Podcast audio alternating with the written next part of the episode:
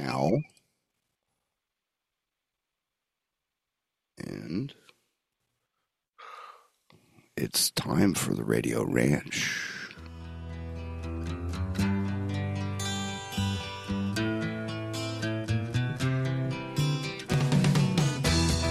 The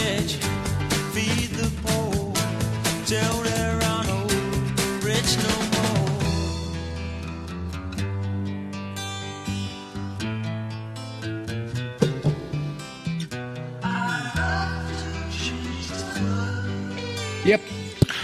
Yep, us too. Well, that knocked out real quick. We got some kind of situation a little bit different. Paul, you there? Uh, yeah. Oh, yeah. okay. wait, well, I don't know what yeah. happened there, but it wasn't regular. So, anyway, we got that out of the way.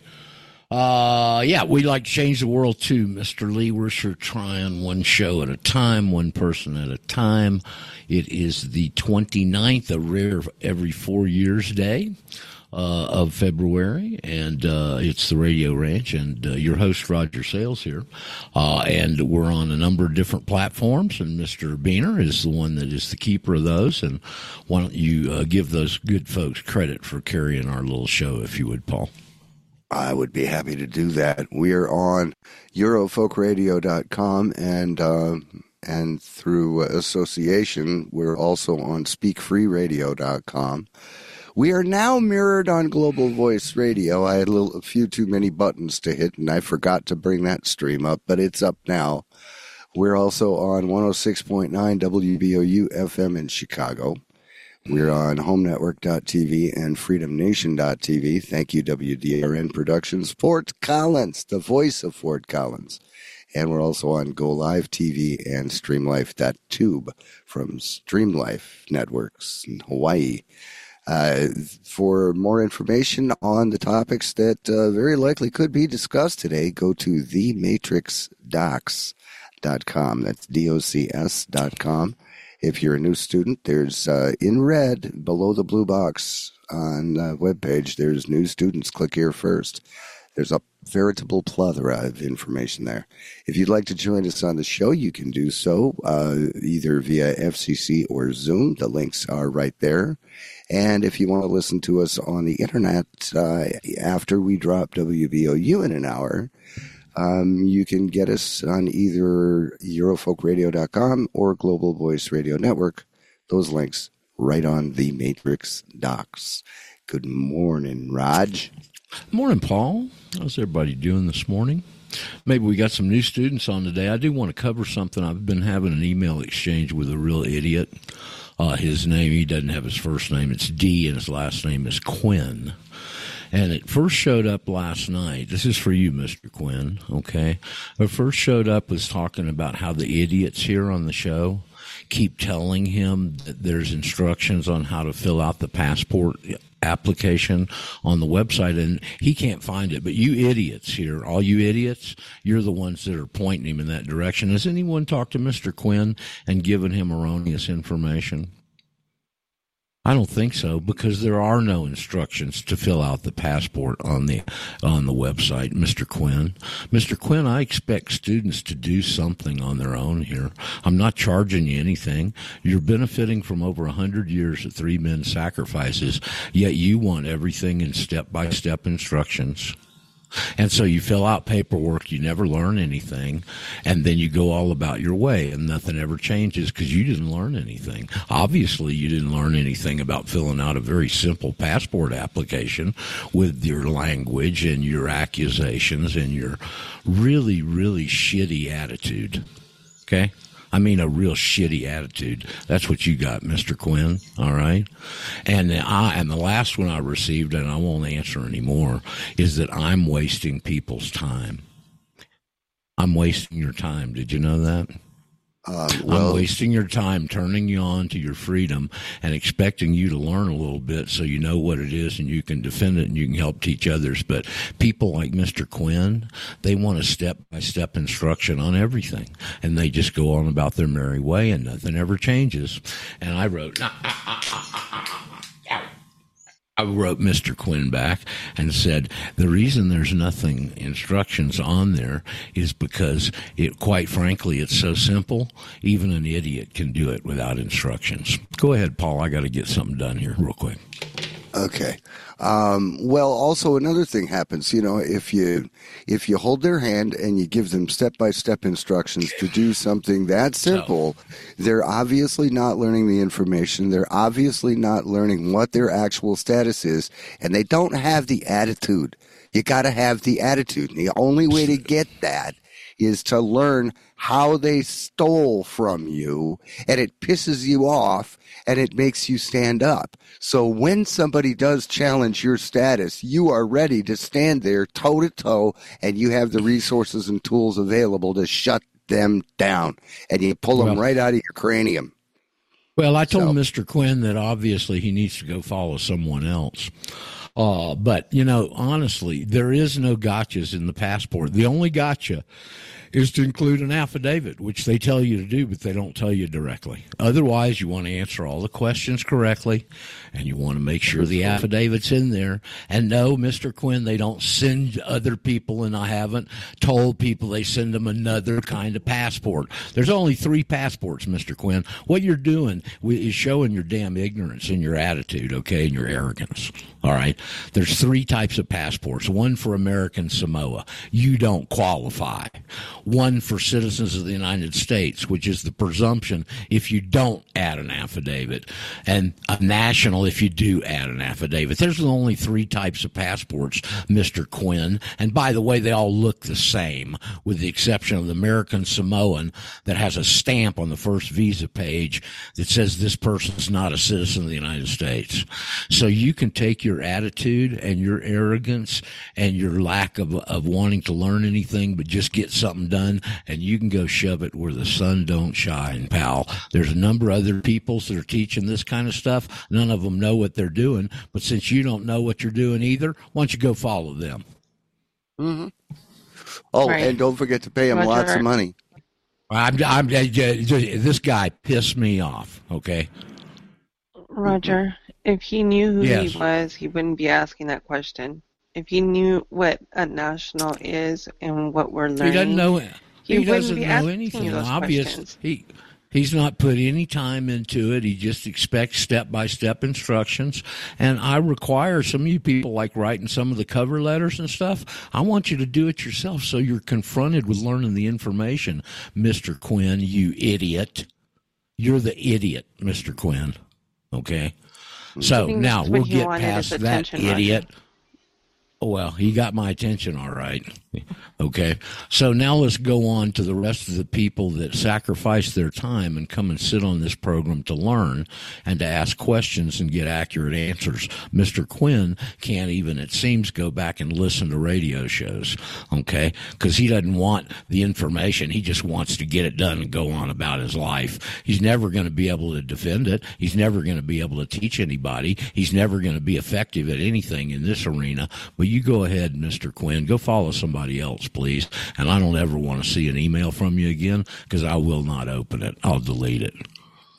Okay. Can we go forward now? Good. Just mark it as spam. Okay. So uh, Roger, now, yes, ma'am.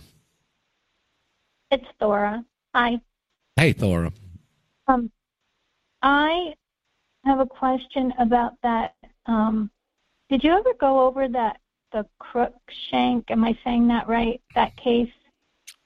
We did talk on it. We didn't go over it totally, but we're about to. And uh, I hope, I don't know whether it'll be today or not. I hope it is. It won't be tomorrow. It might be Saturday.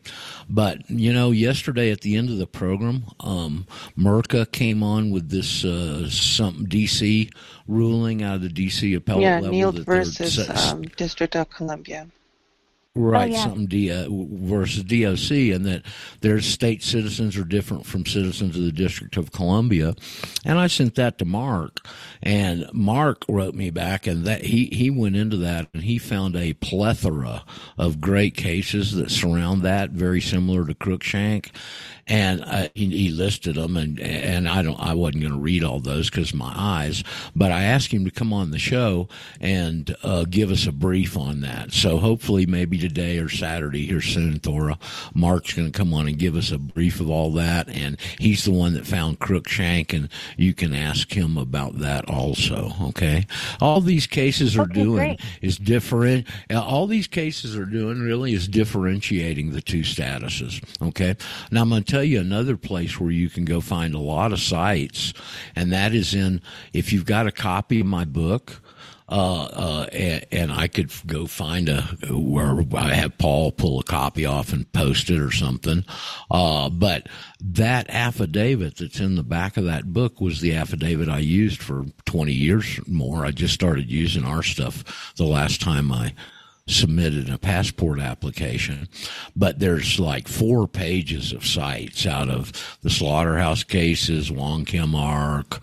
Uh, there, there are just several cases in that time period uh, between uh, the uh, founding a passage of the ratification, if you will, uh, fraudulent though it was of the 14th Amendment, all the way up until the end of that century with these cases, Thora. So there's a lot of different cites, and all they're really doing is just telling you there's two separate statuses.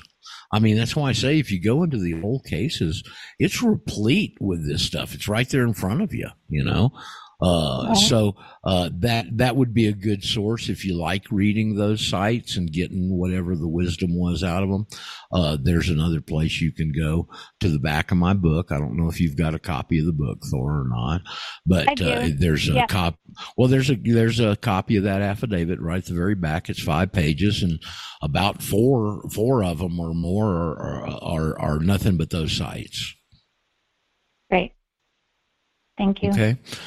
Yeah, I'm not really sure what Cruikshank was and what the case was about. I, I remember hearing about it years ago. I hadn't heard about it till Mark dug it up here recently, but it's just another one of these plethora of cases where it clearly demonstrates in very accurate, tight language that there's two, there's a state citizen, there's a citizen of DC, a federal citizen, whatever you want to label it, you know. Uh, but there's differences there. And what they've done is, uh, they can't get rid of all those cases, but they sure have fooled you in your mind because they know most people are never going to go back and do that kind of research, Right. including, including Mr. Quinn. He's probably never going to do that. Okay. so, uh, so anyway, we'll, hopefully we'll get Mark on maybe today, but I don't know what his schedule is, and he, he didn't write me back. So at some point here in the near future, we're going to get a little brief on these cases that, uh, thanks to Merca and Merca's diligence and looking through this stuff, and she found something, and Mark goes, "That's only the third point of five points in that case, or something." Uh, so Right, we'll yeah. get that here in the next couple of days, and uh, any of this stuff just buttresses what we already know uh, and can prove. But it's always nice. People like to always see that, I guess, new stuff that they haven't seen before that confirms uh, the path you're on. Good. Thank you. You're welcome. How's everything else going? How's your wrist, Thora?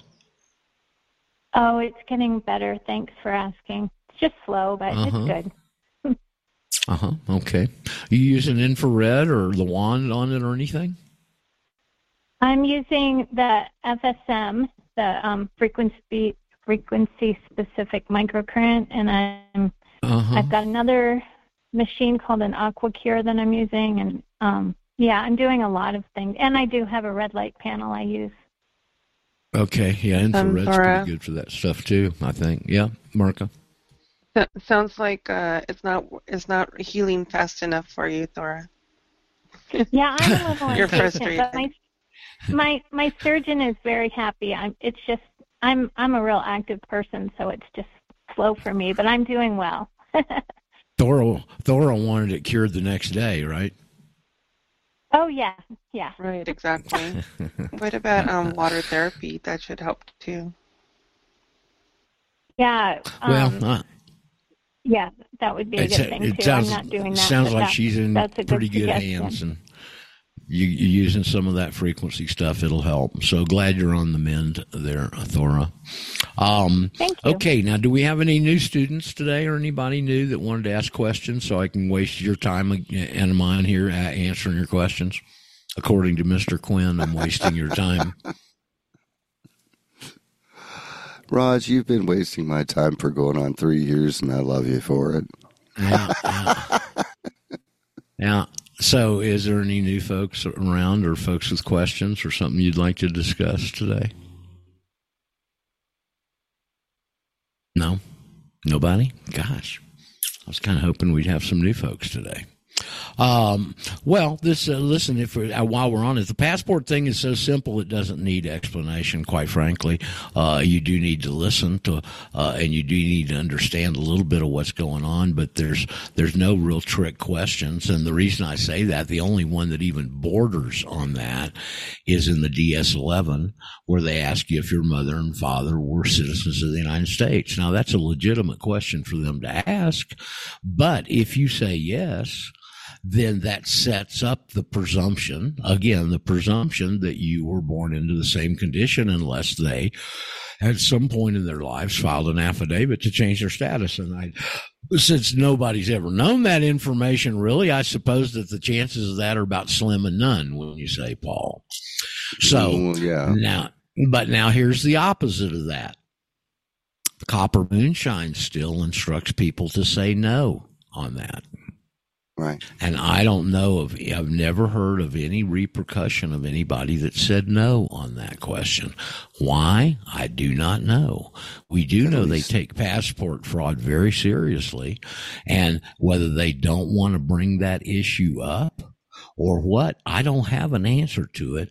But what I tell everybody here is answer every question honestly. There's no rural zip code. Don't use a zip code. There's none of that patriot crap involved. Use your right name. Use where you live. Use the zip code. Put your social security number in there. You're going to have to because of legislation now. If you don't, they probably will reject your application. Okay. So if hmm. you're one of these people that are still going around carrying all this uh, patriot mythology baggage that, oh, the social security number, don't use it. It's bad. That's a bunch of crap. Okay. Use the damn social security number. The only thing you need to be conscious of is to uh, put the affidavit or your declaration in the package. That's the trick. The trick operates if you don't do that. Yeah. If you do do that and are aware, there's nothing else to my knowledge that you can put on there that'll screw anything up. Yeah. Well, if if if they have not gone after anybody for answering those two questions, no, or the question about their parents being citizens, no. Just because they haven't done it now doesn't mean that they're not gathering a database, and there will come a day that they will sweep swoop down and sweep them all up, round them all up.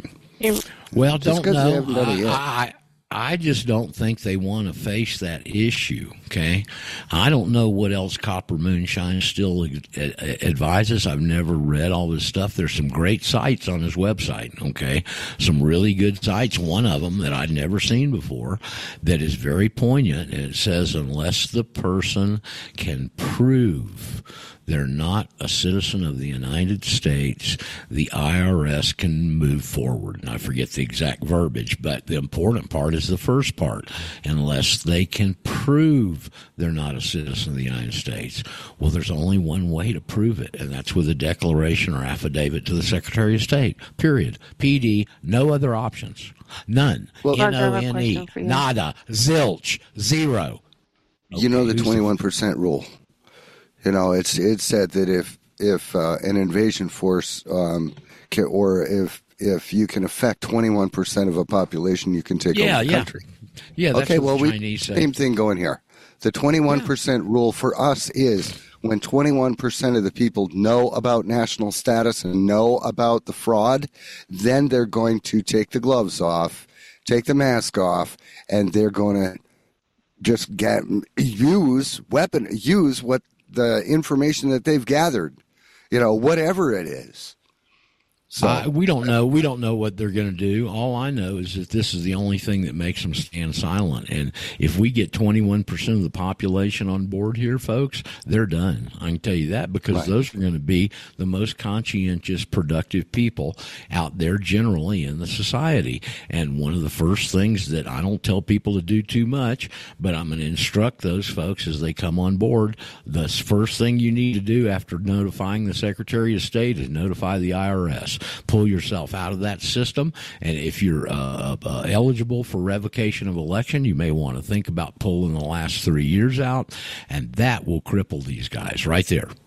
Okay. right. Well, you get what I'm saying, though. Well, well what what, yeah, I what. I'm saying Okay. is is once the cat is out of the bag, they're going to be a cornered animal, and they're going to get vicious. They're going to get Ah. nasty, and they're going to use everything at their disposal. We don't know what they're going to do. We may can. I, I'll tell you what I think I'd like to see them do is march up on a plank uh, with a hangman's noose around their neck and have somebody pull those little doors. That's what I want to see them do. Now, who was the female that was trying to ask a question there a second ago? It was me. Yes, is that you, Mirka? Yeah. Um, first, I I was going to mention Copper Moonshine says that um, the people, once they do their correction, they're non-citizen nationals. So, oh, well, see, just, he's all, uh, he's really off base. warning. Yeah. Um, and um, with the declaration and the affidavit, why wouldn't someone, and I know it's an option to do a declaration, but why wouldn't we do an affidavit instead first just to have it effectively done correctly in case something ever happens where you need it? You know, um, why would anybody I'm do not- a declaration instead of an affidavit? What? uh, Why would they do a declaration? Right. Why would they do a declaration Well, instead of an uh, affidavit well, where I- more I did, effective? I did. I, I I did a declaration last a year ago when I did my passport renewal. right. And, Yeah. Okay. And the reason why is because I got to go pay eighty dollars to an Escabana, which is an attorney, a contract attorney Right. in the southern culture down here, to be able to uh, get the notarization. And I didn't want to do that. I didn't want to pay the eighty dollars. I didn't want to have Right, to do right. that because I know a declaration suffices. So I just changed affidavit of citizenship evidence. I changed it to declaration of citizenship evidence and signed it Mm-hmm. and put it in the package and they nobody said anything and I got a passport back. You can do either, okay? It's just Right. that an affidavit is if it meets a number of criteria, if it's properly formed, properly executed, properly uh, uh, uh, presented to proper authority and stands unrebutted, then it's the highest form of truth in law. But it doesn't mean that the Declaration isn't the same thing to the Secretary of State. It's just a little extra icing on the cake. That's all. Then It's it a would be little more bit of effective more to have the obstacle. affidavit if they do do Well, that. Um, but you do do the recog- declaration to hold it, money. Marco. People recognize the word affidavit more. And all kinds of crap Yeah, going on. Yeah, yeah. It was chainsaws. Now it's hammers. Jeez Almighty. Okay. Uh, so that's the reason. Either one will work. Either one are fine. It says it right there in the instructions. You can include documentation, comma, including affidavits. That's what it says. Okay. So either one will work. Yeah. It's better An to have an would be, affidavit. uh, more more I- easily recognized and more effective, but declaration. would- Well, other people, if you're sending it to your state officials, it has affidavit. They they know affidavits carry a little more special uh, uh, uh, weight. They I don't think any any of them know why, but uh, for the most part, but some of them do, and that's what we suggest. But if you're in a possession you, position you can't get to a notary, uh, you can do a declaration. But remember, if you can't get to a notary, two witnesses suffice for a notary. So you can get two witnesses to witness you signing the document, and it's an affidavit then too. Awesome. But either one of them works. So there's it, it's kind of a moot discussion, except to tell you one of them's got a little more impact than the other one potentially. It makes it a little more. They can't overcome it anyway. They can't trump any of your facts. We got them dead to rights, and the only thing they could do is write an affidavit trumping your facts and sign it under penalty of perjury, which they'll never do because they can't. Exactly. Okay. So it's almost much ado about nothing. Okay. But if you're in that situation, an affidavit is just probably a little bit better, but uh, both will work. Okay. It's, it's, like some people have um, run into issues, and um, I was just thinking the affidavit would be a lot more effective for people to have well, we don't on know. file. It shouldn't be. Your dec- your declaration should work fine, but you know, we advise you do an affidavit. If you can or don't want to, you can do a declaration. It's that simple. It's not complex. Okay. So, who else has got something this morning? Anybody? I thought I heard Abram trying to say something there a minute ago. I have a question. Okay.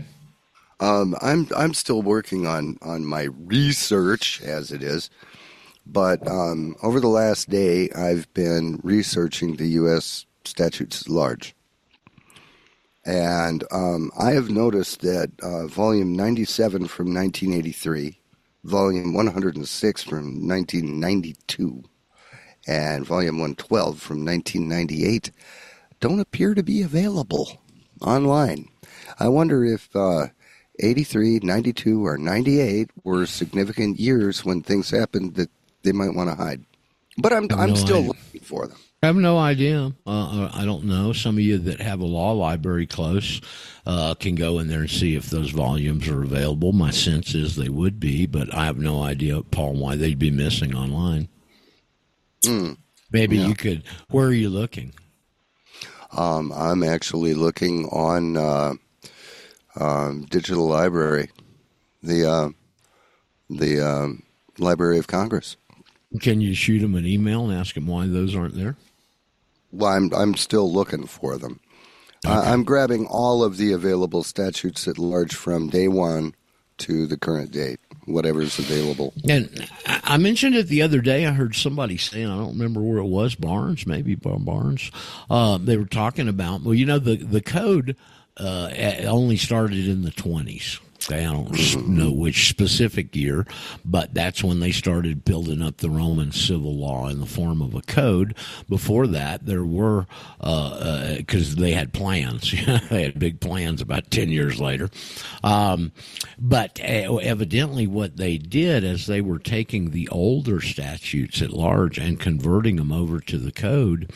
Is they were doing it with law clerks, and some of the law clerks misinterpreted what was in the older statutes at large and misinterpreted it when they carried it over to the code.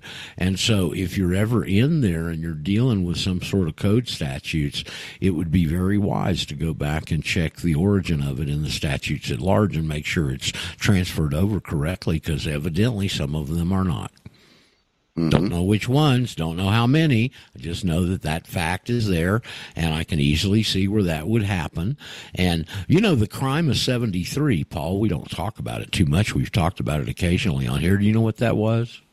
No. crime of 70 that was 1873 and that was when they were trying to pull silver because of the Comstock Lode and the availability poor man's gold you know and the abundance because of the Comstock Lode was the largest lode of silver ever discovered. They're still mining that thing okay?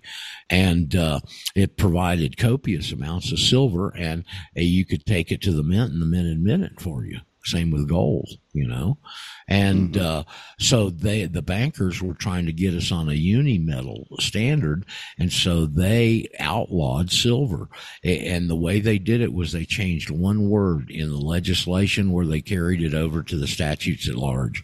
They changed one word. I think it was the if I remember correctly, and effectively outlawed silver for a while. It's called the crime of 73. You can go back and read about it. Uh, but, and that is where uh, uh, Williams Jennings Bryant, in his favorite, famous speech when he's running for president, don't crucify me on this cross of gold. Okay.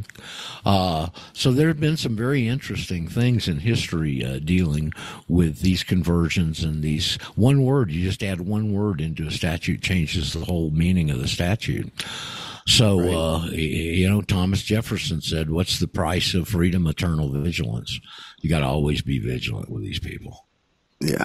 Oh, I did. I did discover one interesting thing between Volume One of the Statutes at Large and Volume 112. The only difference is about six thousand pages. Volume One was under two hundred. What what was that again? The Six difference The the only what, what difference book? What book? in the statutes at large, volume one of the statutes at large, it was uh, under 200 pages. That was all the legislation they did. And, volume 112 is uh, over 5,000. Yeah, yeah, of course. So these guys Um, have been busy. Uh, and, and a one twelve. What year was? What years was that? It was obviously a ways down the line. Uh, 19 yes, nineteen what? 98. Okay, 19 yeah, yeah, yeah. Abram, what you got? Uh, two things. You know, this fellow Quinn. You know, these guys will steal your energy if they can. You know, that's that's part of this. Uh, you know, the way shills work. And so if they can Yeah. get you upset and, and steal your energy and, and have you distracted, they will. You know. Uh, And and the well, other thing is there is a passport trick. Uh, the passport trick is you apply for a passport, then you get your passport, then you send your affidavit in with another passport applications, and you have two passports. But you want to definitely keep them separate because one of them's a slave passport, and you don't want to, you know, have that one in your Okay. bug out bag. Well, I I don't think Mr. Quinn's capable of figuring that out. So, uh, uh, anyway, we'll see. Um, I didn't upset. me. Roger. It, it pisses it pisses me off because I bend over backwards to do this and give this to y'all, but I expect you to do something for your own damn freedom, and there are people like that, and that's one of the reasons that I I'm apprehensive and make you guys uh, do things on your own at some stages here is so you'll be forced to kind of learn and at least think about the information. This is not a step by step get out of free. If we, if everybody did that, it's the reason I'm against paying people uh, but to do this for you because if you pay somebody, then in your mind it's taken care of and you don't ever study, so you don't ever learn anything. If you don't ever learn anything, Mr. Quinn, nothing's going to change, and we want to affect change. There's reasons why I do everything I do, buddy, and don't you think there's not? And a lot of it is to avoid people like you that just want step by step on how to do it. You'll never open another damn book or think about it and go all about your damn merry way, and nothing will change. We want change. The only way we get change is to educate people and get people aware of all this. And as you've noticed, it doesn't come easy with a lot of people. They've done a very effective job of this. Now, Gary was trying to say something. Gary, what you got? Briefly tell me what this Quinn thing's about because I didn't hear that. I was busy. Well, a guy wrote wrote me an email and he goes, "Well, all your idiot listeners keep telling me to go to the website to get a step by step instructions on filling out the affidavit or the passport application, and it's not there, and they're idiots, idiots, idiots." And he starts on that. I said, "Well, you know, it's so simple, Mister Quinn. Even an idiot can do it without instructions. All you need to do is fill it out correctly and add add your affidavit. That ain't hard. That doesn't even need a step by step instructions. It does need a little understanding of what we're doing, though, and that seems to be what you don't want to learn. Okay, so that was what started it, and and he's just a jerk, you know. And the last one I got right before the show was I'm wasting people's time. Well, I told him to go follow somebody else and stick it where the sun doesn't shine. Quite frankly, I'm not going to put up with that kind of crap. Well, yeah. Well, we know who the idiot is then, right? Okay, well, yeah, it's pretty easy to see. All right. Thanks, Roger. I got to get back to work. Okay. Okay, Gary, go pound some nails. Now, Abram, you were saying something a minute ago. Do you have something else to follow up on with that? No, I was just going to comment that uh, that you know people that are here to steal steal your energy will not have any intention of learning the material. So you know, Yeah, well, they're not gotta make they're a- not going to steal a- my energy. I know they're out there. No matter what I do, there's going to be those people, and so I just kind of. We don't see very many of them, though. Okay, we don't see very many of them, fortunately. Um, so where else can we go this morning? We got a lot. Hey, of Roger, I left got some information some researchers might be interested in finding out. Okay, Danny, what you got? Uh, oh, Well, you I've been using Google Scholar uh, case law to look up cases and concepts and things. Uh, well, last week I was looking up, trying to find the earliest occurrence of the uh, technical legal definition of vehicle that showed up in some of the courts. And with the uh, search terms that I used to come up with uh, earliest case being California, 1935 or 37, earliest federal case being two years later. And I went back and forth through that a few times, and, but today I was going to look at it again, and the earliest case it gave me was 1951. So it's like they're discovering searches that people they don't want people to, to get for some reason, and and uh, censoring it somewhat. Now, did you search vehicle or did you search motor vehicle? No, I researched the phrases used in the definition. Uh, Okay. The thing was, let's see, the phrases like vehicle means any device, and then it has the other things. Because I had looked through a number of states, and and that seemed to be pretty common to just about everything, even though there might be some little variations. That was pretty common. So I was using a, search phrase based on those four words right there, and I was using the same one today as I was last week, but they're getting different results, not as far back as it was before.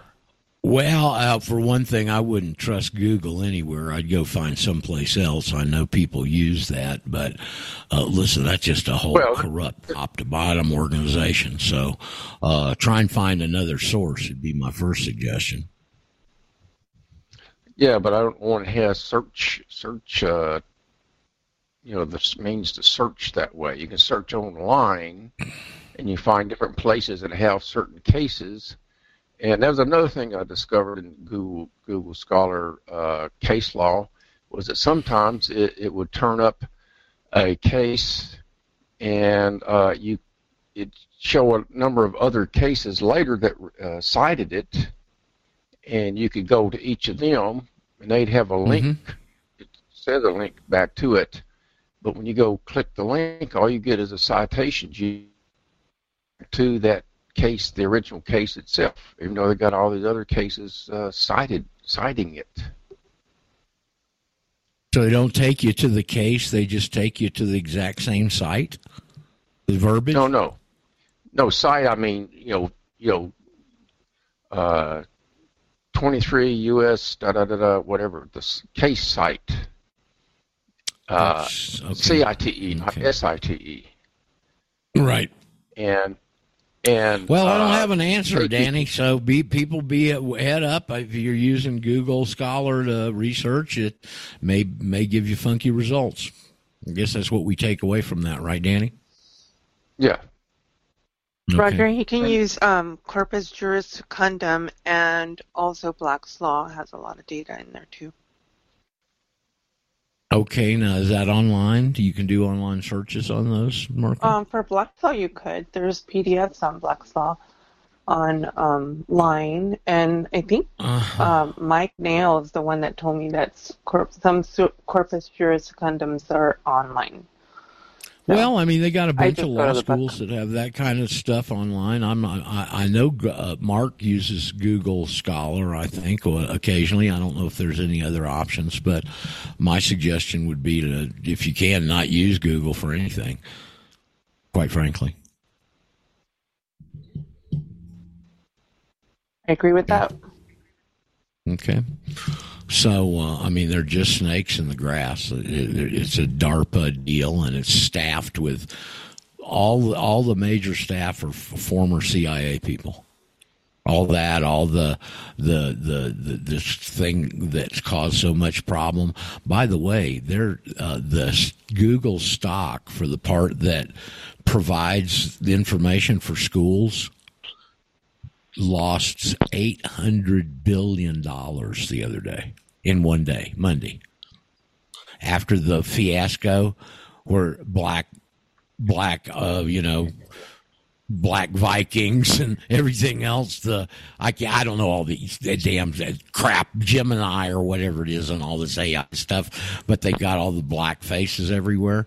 The next Monday, that lost four point five percent of their stock value in one day, eight hundred billion dollars. Hey, Roger. Ooh, yes. What is that? Is that Joe or Devin? It's Devin. Okay, Relevant to the whole uh. Gemini situation, I saw this uh, post the other day that was uh, quite funny on the whole Gemini situation, and that is uh, people started prompting uh, philosophers eating watermelon and uh, the founding fathers eating watermelon, and I'm sure you can imagine Right. the results that came from that AI generator. I saw I saw that. I saw that. Uh, anyway, their stock lost eight hundred billion dollars in in one day, almost a trillion dollars in one day. Four point five percent. So uh, they get they get their payback, just like with Anheuser Busch and all the rest of stuff. They act like it doesn't matter, but you know how money is to these people. They can't stand losing it or spending their own. They got to extend your labor through the little scheme, and then they just bar, borrow you into obscurity to do all this stuff. So that's them. Um, anyway, I'd say don't use Google Scholar. Go find another uh, thing and see if you get the same kind of results, uh, Danny. Okay. It's racist. Unplug it. And and the other thing, anytime they use that term motor vehicle, you know what your response is, don't you? Danny. Danny. Danny's not there. Paul's lighting Motor, a vehi- cigarette. motor vehicles are com- are commercial vehicles, and I'm not operating in commerce. No, what you tell them is you don't have a cord that long on your motor vehicle. I tell them my car is has an engine. There you go. Doesn't have a motor. It's got an engine. Motors run on electricity. Engines run on gas. So uh, that's a good a good answer. I heard from an attorney years ago in a seminar. So uh, where else can we go this morning? Somebody else got any any uh, uh, questions, complaints, criticisms, comments? We'll take them all. Roger, Yes, ma'am. this is Christina from Tennessee. Hi, Christina. Good morning. Um, I tried to get in yesterday between my kids, and you guys are quick. I, I just couldn't. But yesterday, towards the end of the show, y'all were talking a lot about um, the truth behind uh, the Jim Crow laws and, you know, the separation of U.S. citizens versus the formerly state citizens, now nationals. And it got me thinking. I'm just. This is just a curious connection that my brain made. Um, I've I've been fascinated with the origin of the marriage licenses in this country for a while. Um, Right. Like my husband and I, like I told you, we do not have a marriage license. And my Yes, ma'am. understanding is that they originated because one state, I don't know which one, you know, wanted to issue licenses to interrace couples that wanted to get married. And I'm just That curious re- because I think the timeline was about the same. I wonder if that's Uh-huh, tied that- in at all with with the Jim Crow laws and or with the. I, uh, I'm sure. I think the Rockefellers uh, saw that. That state was Virginia. Excuse me. Against misogynistic marriages, interracial marriages. And so they were required them to have a license. The Rockefeller Foundation picked up on that, liked the idea, and instituted it uh, for the most part nationwide. And they did it on RH factors. You, I'm sure you're familiar with that, right? I'm familiar with RH factors. I didn't know that that. Um, That's one of the reasons they license. said because that's one of the reasons they used to compel people to do it is if your RH factors are different, it can affect your baby. Okay, and the baby needs Oh, a whole okay. transfusion, I think, and all kinds of stuff. So that was one of the ways they sold it. Remember, they always sell this on convenience or something like that. Convenience is the big one, but of course, when you go to the state and ask for per- their permission to get married, uh, they're a partner in your marriage bed.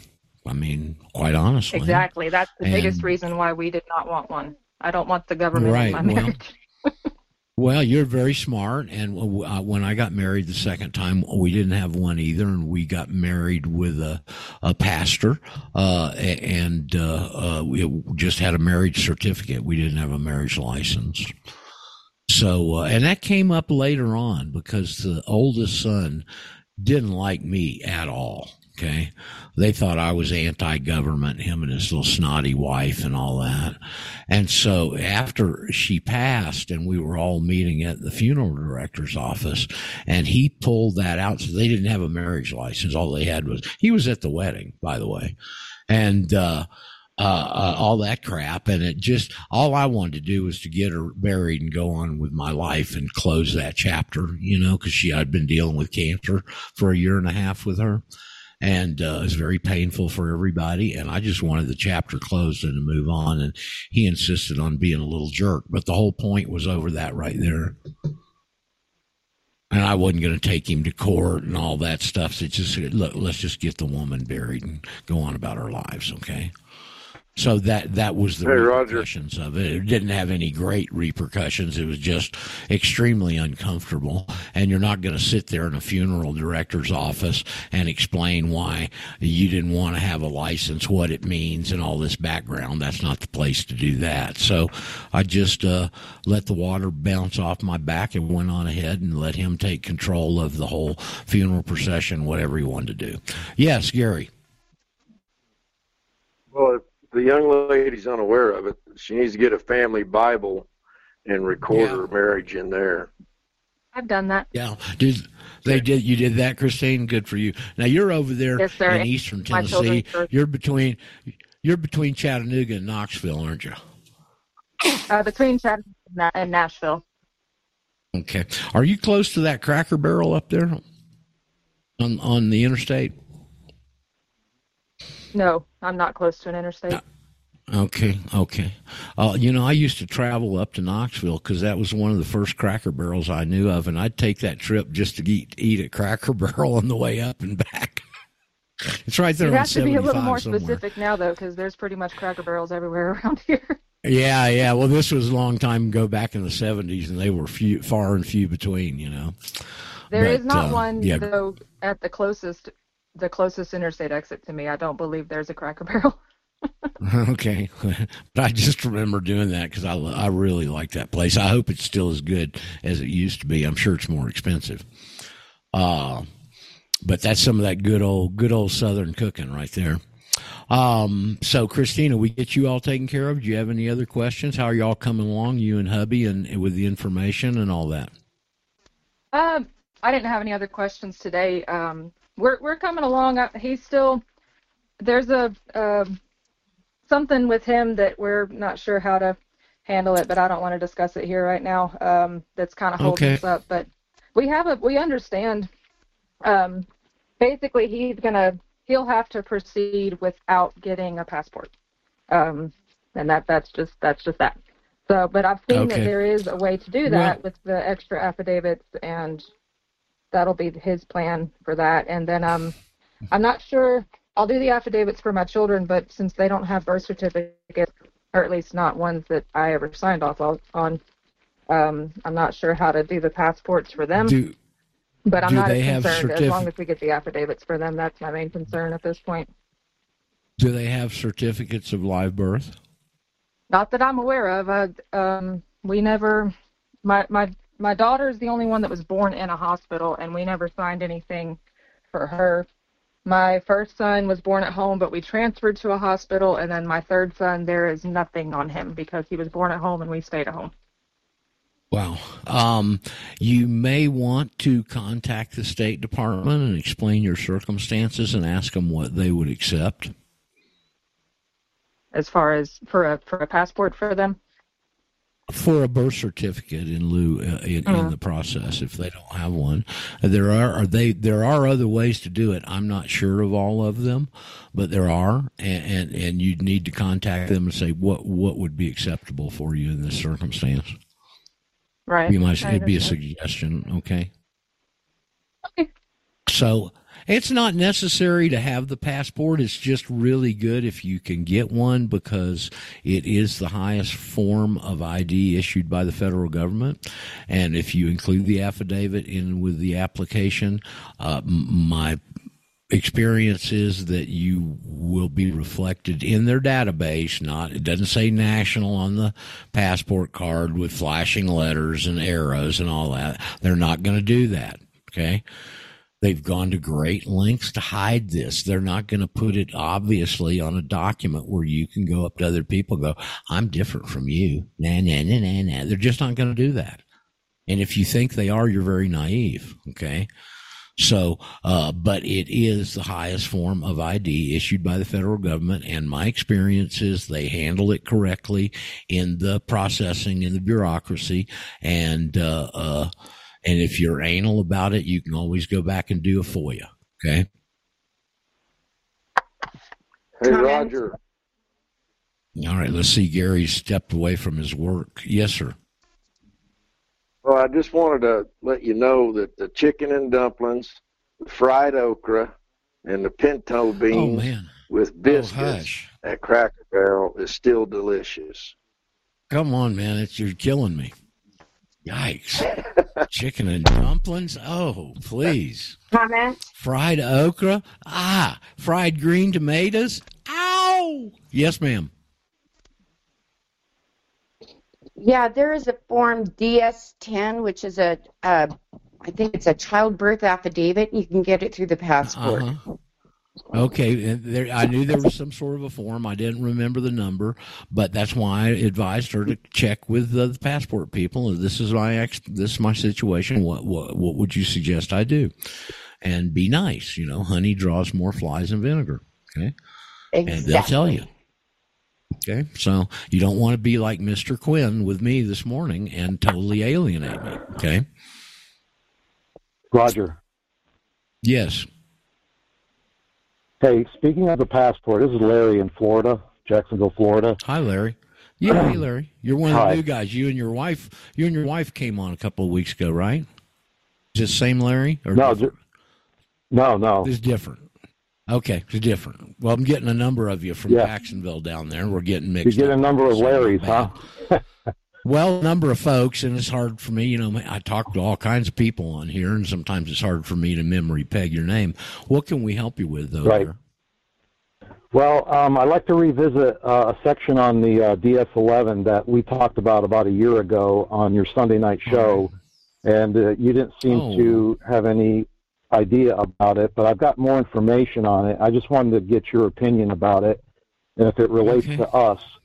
So on on page one of the DS11, right after you put your name in the little box, to the right of that, there's a section that the applicant can fill out. And I know you can fill it out because there's areas on the passport that say for official use only, and obviously we're not allowed to fill those areas in. That's for the agents. But this section here to the right of your name is in the pink area where you can fill it out. And in that area, there's four there's four little boxes. One of them says D as in David. One says O. One says S, and one says NFR. And then right underneath that, it says end period and the number sign with a line. And then it says expiration period with a line. And I looked up in the Foreign Affairs Manual, and the D stands for diplomatic passport, the O stands for official passport, the S stands for service passport, and the NFR stands for no fee regular, which has to do with employees of the Department of Defense. So what I'm concerned about, I don't think any of those would apply to us nationals, those four check They- boxes. they- I- uh, they- but the one wouldn't, and I okay, they wouldn't, Larry. And I can tell you, we've got Right. a couple of retired State Department officials down here, and one of them worked for INS, USAID, I believe, his whole career. And he was telling Right. us a story about lun- at lunch one day about he said they he went to Mexico on some sort of a a, a mission that he was uh, assigned to officially, and he forgot to bring his black passport. So there is a black passport, but it's strictly for uh, State Department people that I know uh, of, maybe others, but specifically for them. And if they're traveling in an official capacity, they use it. If they don't, they use their regular blue passport. So I don't think any of those Right. apply to us. Correct. Right, I agree. I don't think any of those now- four boxes now- would pertain to Okay. us. However, Okay. and I don't Now, know what exp- expiration is, so I don't some. think that pertains to us. But the the section there that says end end period, and then the number sign, and then there's a line. I think I think there's a section in the Foreign Affairs Manual that we we can place a number that shows that we can place a number in the, on that line. I'd like to read that to you and just get your opinion. Um, so when you look in the Foreign Affairs Manual, you'll see a bunch There of are special codes, passports that expire. and one of them, one of them says zero nine, and then in parentheses it says ALL, and then here's what it says: the bearer is a United States national and not a United States citizen, placed That's in a passport book That's Samoan, issued to a U.S. National who That's is not a citizen. U.S. national will be printed instead of USA on the front of the passport card. And then get this prior to the creation of this endorsement in 1992, the bearer's status as a non citizen U.S. national was indicated by circling the word national or crossing out the word citizen in the Secretary's message on the signature page of the U.S. passport. Uh, I just want to get your opinion. Does this pertain to us, that the That's zero man American code? Samoan. Larry, I've been trying to interrupt you the whole time you're reading it. It's American Samoans. They're the only ones that are not U.S. citizens. Right, There are exactly. also passports that Thank you. expire. Okay, I, I didn't know you were trying to interrupt me. Sorry. That's okay. There, there are there are passports that expire, and they are juvenile passports, and they expire on their age of majority. They don't go the whole fifteen years, so that And might be the where first- that date that The first clue is. that came on up when you were reading, Larry, is that they're not U.S. citizens. We're U.S. citizens, and we submit our affidavit and be, you know, bring ourselves back to our original status. So a U.S. national is the American Samoan that is not a U.S. citizen. He's not a citizen. Now, the, Ameri- the American Samoan passport will have a stamp on the first visa page. Big, black, bold letters. This person is not a citizen of the United States. okay. Raj, may I? So basically, Okay, well, no- hold on. nothing in that section will, will uh, apply to your typical national, in your opinion. In, uh, in, in my opinion, that nothing there applies to us now. Okay. Paul, you got something to All add? right. Very good. Actually, the, the one in that list that that applies to us the closest would be diplomat because we are uh, ambassadors at large. Uh, now, now for Larry, uh, we, you know, over the years, people are so anal about this. I want to have national on there, and so they do code it and they hide it. Um, and and we've had people that went back to that form you were talking about, the uh, the uh, in, internal designation stuff. We've had people that came back. I seventy seven was one of them. I don't remember if seventy seven was an ambassador at large or a diplomatic courier, but we've had both of those come back. So they're hiding it behind those nomenclatures because those particular statuses would carry the same type of hands off that it would with a national. I mean, Okay. Okay, well, there's Chicago. So hold on, we're going to Yeah. dump out of Chicago. And sorry, Chicago, you're going to miss all this good conversation, but you can join us. Paul's going to tell you how.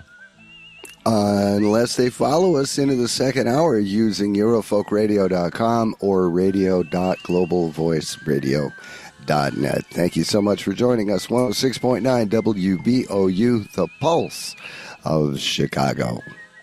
And back to you, Raj. Okay, now back to Larry too. Um, So you know, let, let's look at it this way, Larry. Let me see if I can. Would you agree they've gone to great lengths to hide this? Yes, absolutely.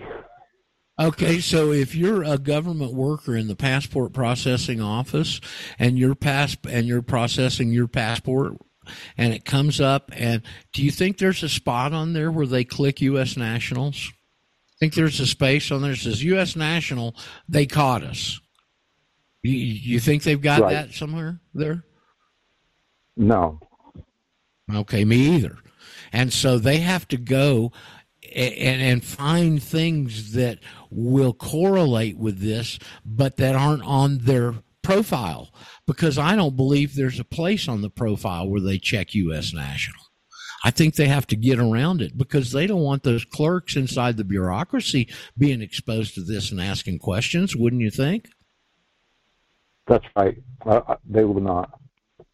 Okay, so uh, I mean, sometimes we just have to uh, uh, pro- progress under what we know, you know, and I, I think that that's what's going on here, and that's why they've got you at non-citizen national. I believe that's why they set the whole American Samoa thing up, is because they could call them non-citizen nationals and hide national behind it.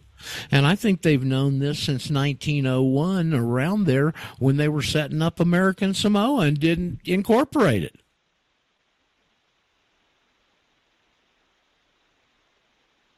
Right. I mean, that's what that's there for, okay?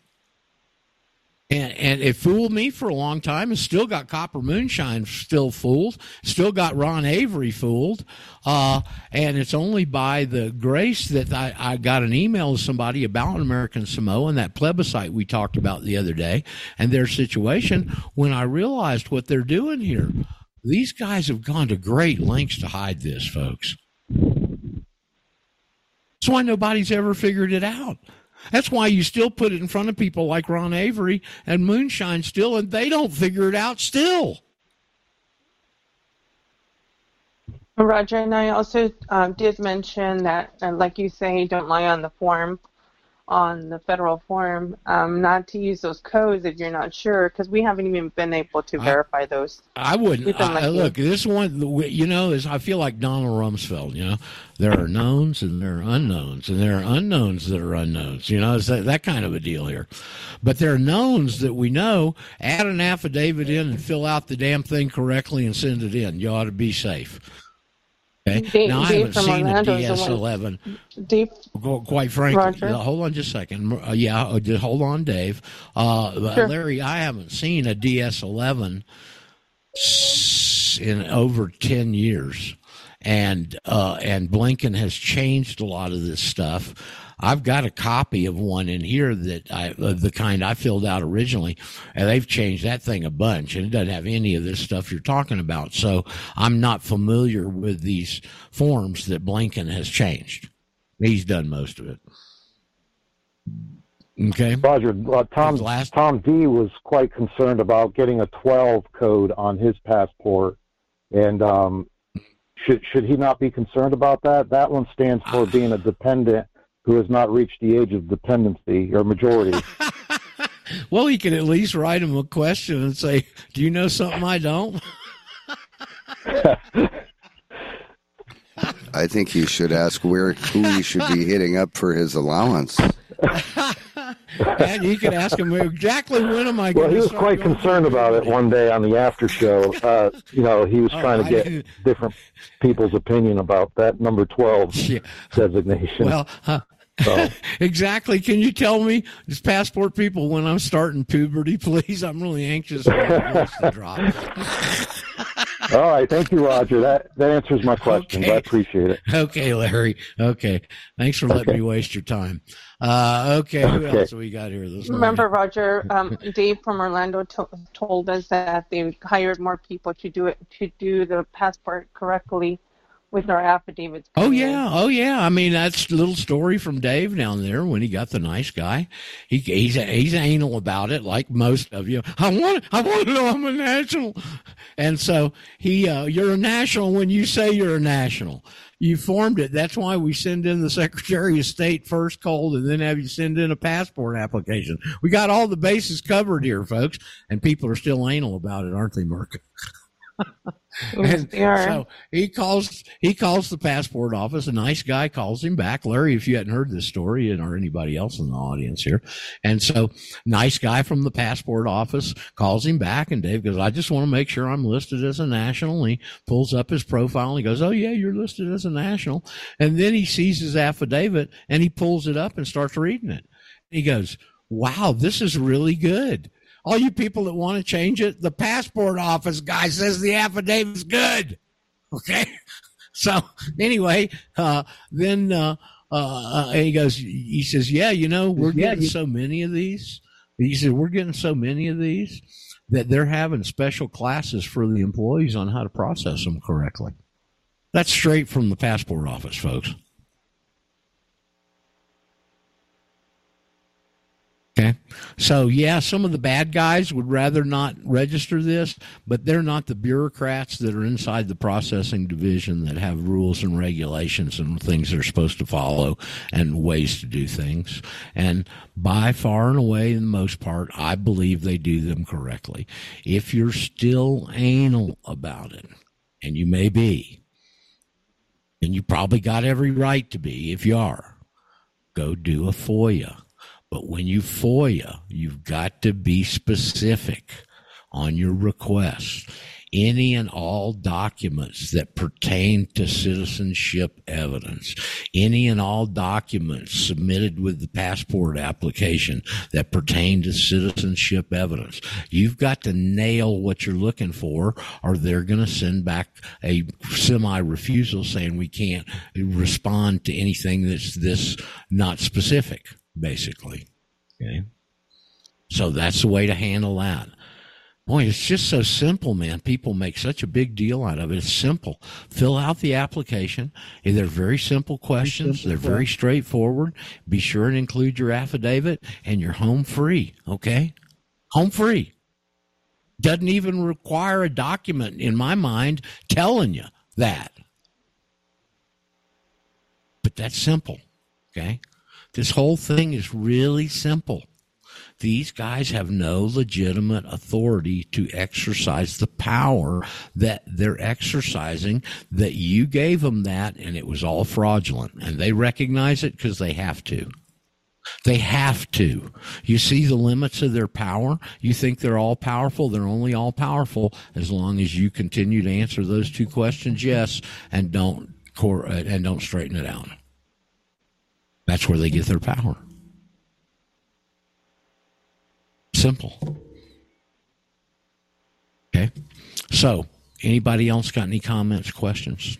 Anything on the passport deal? Lord of mercy, we've covered it so many times. It's just incredible to me that it's still murky to people. Hello? Somebody? Are we still on the No air? more questions. Oh, are we on? Okay. No questions. Well, I guess y'all know everything then, right? Roger. Understand every Arg. every st- Oh, arg. There's arg.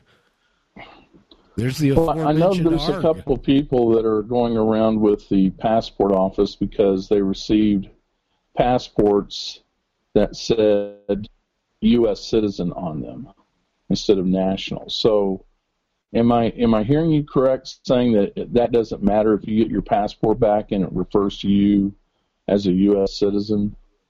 What matters Or should it say national? What is in the what matters according to that 1835 case is what Uh-huh. paperwork is in the possession of the secretary if admissible in a court of law is to be considered the higher and better evidence. It doesn't say anything about what's reflected. It says the paper that's in con- possession of the secretary. And the reason for that mark you you should know is because if it's in he's the head authority. If it's in his possession then it can be it's in your administrative file. And if you get into any court setting it can can be brought in and it bypasses the rules of evidence. Hey, Roger. Yes, sir, Gary. Every passport has U.S. citizen slash national. It's national. I, I mean, okay, we might be talking about passport card. Okay, I don't know. We didn't get that clarification, yeah. but every Yeah, passport has that in to. there. Okay, yes, Do passports have U.S. slash national on it. Every passport. Yeah, citizen But slash Mark- national. Now, Mark, for those people Yes. that are in that situation and they want to call and, and go toe to toe with the passport office and ask for more specific information and ask for that, I can't see anything wrong with that. But I don't think it negates the fact that they've got the paperwork in their possession. But I don't know, man. I just don't. They don't clue me in. They don't ask me into their staff meetings. I don't know all this stuff. We have to suppose. All right, all right. Yeah, they're they're they went back. They they had, um, uh, I'll I'll put it this way. They're just going back and forth with the passport office about their their passport card not having national on it. So Well, and, uh, I don't. So we'll see. I, We're- am not saying they've not asked to for do an that. appeal, they- so uh, great. If that's the way they're doing, let please keep us on the in the loop on what they find out. Okay. I don't see anything on the passport card that says U.S. U.S. national or national or U.S. citizen. All I see is nationality USA. Here's the yeah, book. USA. That's our book. When that's that's a national uh, designation there. And on the passport, it will have both. On the book, it will have both U.S. citizen, and then in the background, it's got USA all over it. So they cover their asses by putting both there. But unless you know what you're looking for, you're not going to see it. Yeah, on It's the just book inside it the only front. says comes up. Yeah. All right, hold on. Two three. uh, up from the bar- folks, from the barcode I, itself. I beg people. and that I, I access beg people. Nobody comes forward. to the database. then four or five of you come forward and talk at the same time. All right. Who is the guy that just finished talking right there? Oh, sorry, this is uh, Dave from Orlando. Okay, Dave. Go ahead. What was your comment? Yeah, the, the uh, yes, because uh, when I spoke to the agent, he says nothing will appear any differently from on the outside. It's only when they um, scan that barcode that they have access to the information about you being a national. Okay. Well, there's some clarification for us right there. You didn't give us that the first time you told us the story. So you want to repeat it again? And he told you this. The guy in the passport office said nothing on the card will appear different. It's only through the scan thing when they scan it that they get access to the database, correct? Correct. Okay. Thank you. That should settle that. You're welcome. I, I, I, I don't know. I've never had a passport card. I don't. I've, I've seen pictures of one, but I don't know that it says U.S. citizen on there, Mark. But keep us on in the loop on whatever they find out, if you would, please. I will definitely. But I also applies to the passport. But what, Dave? Uh, it also applies to the passport, not just the passport actual- card. Right, the passport book also. Well, I, I maintain they're not going to tell you, except the American Samoan. That's the one where they got to put that stamp in the visa pages that they're not a citizen of the United States. Otherwise, they're all the same, as far as I know. Okay. And uh, so two or three other people came in right there. Uh, Come on now. I, I, who, is, who are you and what do you got to say? Let's try and do this orderly. We can't handle three people talking at once. Sorry. It's the limitations we're under. So there was a, two guys and, and, and maybe Merkel was trying to say something. Yeah, okay, I was Merca. just saying that the, on the book it says citizen national. It doesn't say anything else. Right. Citizen Okay. Who are the slash other two guys that were No. trying to say something? Come on, come on. Now you got you wanted to say something. Now come on. I'm giving you the opportunity. Come forward and say what you want to say. We have limitations on our platform here, Paul. There's one. Was that you, Abram? Yes, sir. It was just my comment was that uh, it wasn't on the passport book; that it was on the very inside cover, on the first paper page, not the cover of the passport book. Yeah. Yeah. And it says I- I citizen mean, I- slash national of the United States to confuse people so that they will infer that national of the United States is what it's saying and citizen of the United States, but it doesn't. say citizen slash national and then of the United States. Uh, the, the, these people, they're not going to come out and admit you caught them, folks, and give you something you can show other people where you go, you're different from them. They're just not going to do it. I can't believe you'd be so naive to think that they would. Hey, Roger. No, in fact, it, You see the you see the difference in the way we think and the way they think. I mean, it's just night and day. Okay. Yes, Gary. Well, that's what I was going to say. If you go to the Secretary of State's website, it's got right in there that we used to issue certificates for this, but because of the cost of paper and ink, hold it, hold it, hold it, hold it. Uh, we're 34 trillion in debt. Uh, we might be able to afford some paper and ink, but however, they say you because of the cost of it, we no longer are going to issue these certificates. So they're Well, not going to give you anything else, anything else where you can take it to Mary Jo Bob living next door and say, "Look, you're a U.S. citizen. I'm a U.S. national." Yeah, you're a slave. I'm not. They're just not going to do that. Stop being so naive. Our Eh, Mark. just quick comment. You know, a lot of this uh, kind of goes back to what Gary's saying. You know, the Paperwork Reduction Act and streamlining everything. It's all going to databases electronically. So they're going to try to make, you know, this process of of the passports as easy as possible for them. And so, you know, and, in one way, it does kind of make sense. But for for the people that are just got to have some form of evidence to prove it. You know, it's it's making it difficult for them. They need to they need to relax a little bit and understand that their affidavit, as Roger says, is the highest form of evidence. And if you got that submitted with the Department of State, that's it. Doesn't really matter what they call you from there. Nobody's rebutted it. It- you- So these you people, an you know what? Exactly. One of the real big problems they, we they got, will never give you I think a license for freedom. They'll never say, "Here's your freedom license. You have to make it yourself. You have to make your own freedom license," and that's the affidavit. You know, one of the hardest things our people have uh, getting across, and I can understand it, okay, is to understand that y- this is your power. You've got the power of decision here, not them. Quit asking for permission. That's slave mentality. Assert what you are and get this into your mindset all the way back to Vattel's Law of Nations. Every man has the right of personal, political self determination. That means you, you decide, not them. Okay. Mark, are you prepared to uh, give us a brief on all these wonderful sites that Merca's little thread le- led us to? I don't know that I'm really ready to give you a brief, but they're going back and forth and showing you the difference between uh, a citizen of uh, the District of Columbia and citizens from the different states. And that was the case that Merca brought up.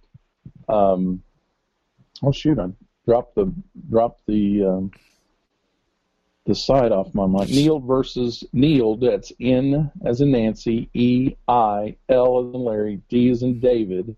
Neild versus District of Columbia, and um, the the cite that Merca found in that case uh, was out of footnote number three, saying that there's a distinguishment between the um, the uh, citizens of District Columbia compared to the citizens of the states for the purpose of diversity. So, in other words, Yes. the district, the citizen of a District of Columbia cannot bring a lawsuit into a federal court claiming diversity of citizenship. Now, I don't know if people understand this, but if if you're dealing with two parties and they're in different states, and the amount in controversy is over seventy-five thousand dollars, I don't have to go to your state to file a lawsuit against you. I can file a lawsuit against you in my federal court. Uh-huh. and and have that heard. But Federal if you're, in, court, if you're right? a citizen of That's the District federal- of Columbia, That's a fe- that's a federal court diversity rule, right? That's correct. That's correct. It's a federal court.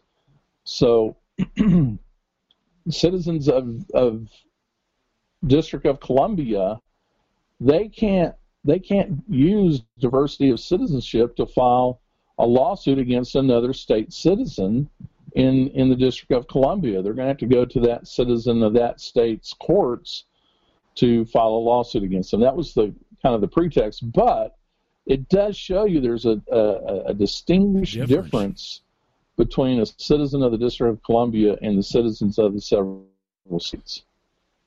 And that led you to a, a what six or seven other cases that are basically revolving around the same subject, right? Same points. Yeah, if you uh, uh, Downes versus Bidwell was another one that was Was cited one in that them? footnote that that Merca found. I'll be darned. Yeah. Okay. Yeah, it's footnote number three. I posted it earlier in a free conference call chat, and it has a link to that footnote. But you can read that case, and I just quite easily pulled it up on Google Scholar. I use Google Scholar a lot, and um, I know there's Google Scholar can be a little tricky in that they don't know what courts you're wanting to search, and when you go to Google Scholar and select courts, it's going to look at whatever internet provider address that you're logged into and try to guess what state you're in and give you those courts to be searching. Oh. So it can change. You know, if you're you know, depending upon if your IP address changes or or if it looks like you're in a different state or you're using a VPN, you know, it, it can change.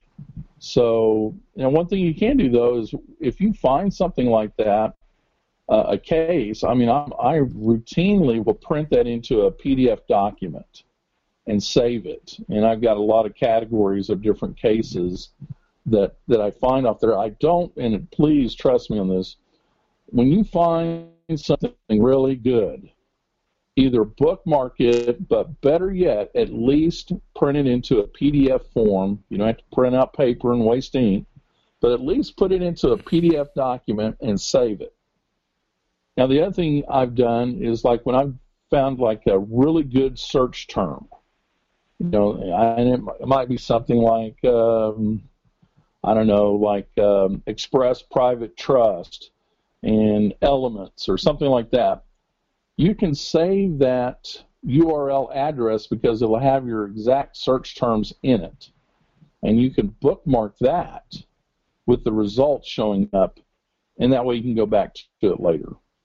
But just for that reason, like Gary was talking about, if you find a really good case and you're like, hey, I think this is something, please, please print it into a PDF document. Um, I know um, Windows 10, their software will print it into a PDF for you. You just select the printer, drop down the printer box, and you should see, uh, I think it's Microsoft Print to PDF or something like that. So. Okay. But Let me yeah, ask you a question you know, on Google Websites Scholar. come and go. You find something on a website and you think it's that's important, don't just bookmark it because next thing you know, for one reason or the other, that that website can go. It can be gone, or it can be modified, and and whatever was on there to be removed. So, you know, save that stuff. Um, Mark, earlier Danny was on talking about Google Scholar. Were you with us when he was mentioning that? His Oh yeah, was that Danny? I'm sorry, I thought that was Gary. My Yeah. mistake. You know, as Danny, could you tell him are there any other options, or do you can you give him any explanation for what he experienced there, where he got the results and uh, went back to the 30s, and the next day he tried it, and it, the earliest one was in the 50s on on motor or vehicle? I don't know. That's really strange. If it's the same search and everything was the same, it should have pulled it up. Well, yeah, it was the same search that was all state uh, courts and all federal courts, and my purpose just to find the earliest cite, not not particulars in each case, but just the earliest. And last week it was returning like 1935 or 37 for the California court, and two years later for the first federal court. And today it was like 1951 was the earliest it was returning for the same Hmm. search because I left the tab open, didn't change the settings any. Right. Well, when you go to your search result page, you can look down the left-hand column and you'll see a time reference too. So you can, if you know that you were finding some from the 30s, you can click on custom range and say, I only want the cases from a certain year to a certain year, and it'll pull that up. Yeah, I I would did try that. that. if you're trying to, you know, find I earlier did. cases. Yeah. I did that and it found nothing. Huh. That's really odd. Are there Really, any really other odd. options uh, besides Google Scholar, Mark, that you've played with or would recommend? Um, I haven't really. I mean, um, just for you know court citations, this is primarily what I've used, and the research I've done on the the appeals that I've won was right off of right off of Google Scholar. Now, the only the only downside of Google Scholar is um, it's not shepardized. And shepardization means you could have an old court case and a higher level court rule differently and basically overrule that case. So Roe versus Wade is another example. So it got overturned and it's no longer viable case law. So you have to be careful when you're using Google Scholar to have an idea whether that's good case law. And one way to do that is when you get search results, you'll see a link that says how cited, H O W, how cited. And if you click on that, you'll see other cases where attorneys have cited this particular case, and it'll show you the year that it was cited. And if you see some cases that are being cited, you know, in the 2000s, uh, 2000, 2010, 2012, it's probably still good law. But you always run the risk, unless you shepardize it, you don't know whether that is still good law or not. I can give you a good example of that that Glenn told me about. Murray's Lessee versus Hoboken Land and Improvement from 1855 was the case that really opened up the door for John on the tax thing. And the IRS cited that case in a, in in a, some cases within the last 15 years. Wow. So that shows you that's good law. Okay. Yep, yep. That gives you an indication that, that it is still good law, absolutely. Uh huh. Uh huh. And Shepherd, the the book that was, I guess, the basis of this is called Sheppard's Touchstone. But I don't know if Shepherd's. I don't know how you shepardize a case these days. Of course, you could always, if you got bukus of cash, you could always sign up for Westlaw or LexisNexis. But uh, how much do those things cost, Mark? You know, oh my gosh, bucks a month? it's it's like three hundred a month, just for an individual account. Right. Yeah. Now, the best thing to do is just go to the law library, and or go to your college university that has a law college, and most of the time you can you'll have one of their uh, clerks who are almost oh, all yeah. are, are law students, right? And they're they're working at the library, but they'll almost all help you get on the the computer and go to Westlaw and and help you find what you're needing. So right, you just want almost any college case, they'll library be would, happy to would help have you a with sub- that. Yeah, almost any college uh, law library would have a subscription to one of those two, if not both. I guess, right? Right, right. And you can go to your county courthouse. They all have law libraries required by law. Right, And right. usually they'll help you too if you can ask them, can you show me how to shepardize this? And it's a little lengthy if you're doing it har the manual way. You have to, but I don't even know if they still do that, Roger. I don't know if they even have a, a shepherd's book anymore that walks you through on how to do any that. It's been many years since I've been in a law library. Yeah, me too. Um, I, I like them though. I used to really like them. I spent some time in there, and the the Eleventh Circuit in downtown Atlanta has a fabulous law library, and the the whole building is just beautiful. Uh, Yeah. It used to be the original post office in Atlanta, and they the feds took it over, and the Eleventh Circuit and tax courts in there. It's a beautiful, beautiful building though. So That's why uh, I would yeah, recommend that you know library. people that are getting into this that they they find. Uh, I like local colleges. I like to go sit in the classroom with the professor and just have one-on-one discourse.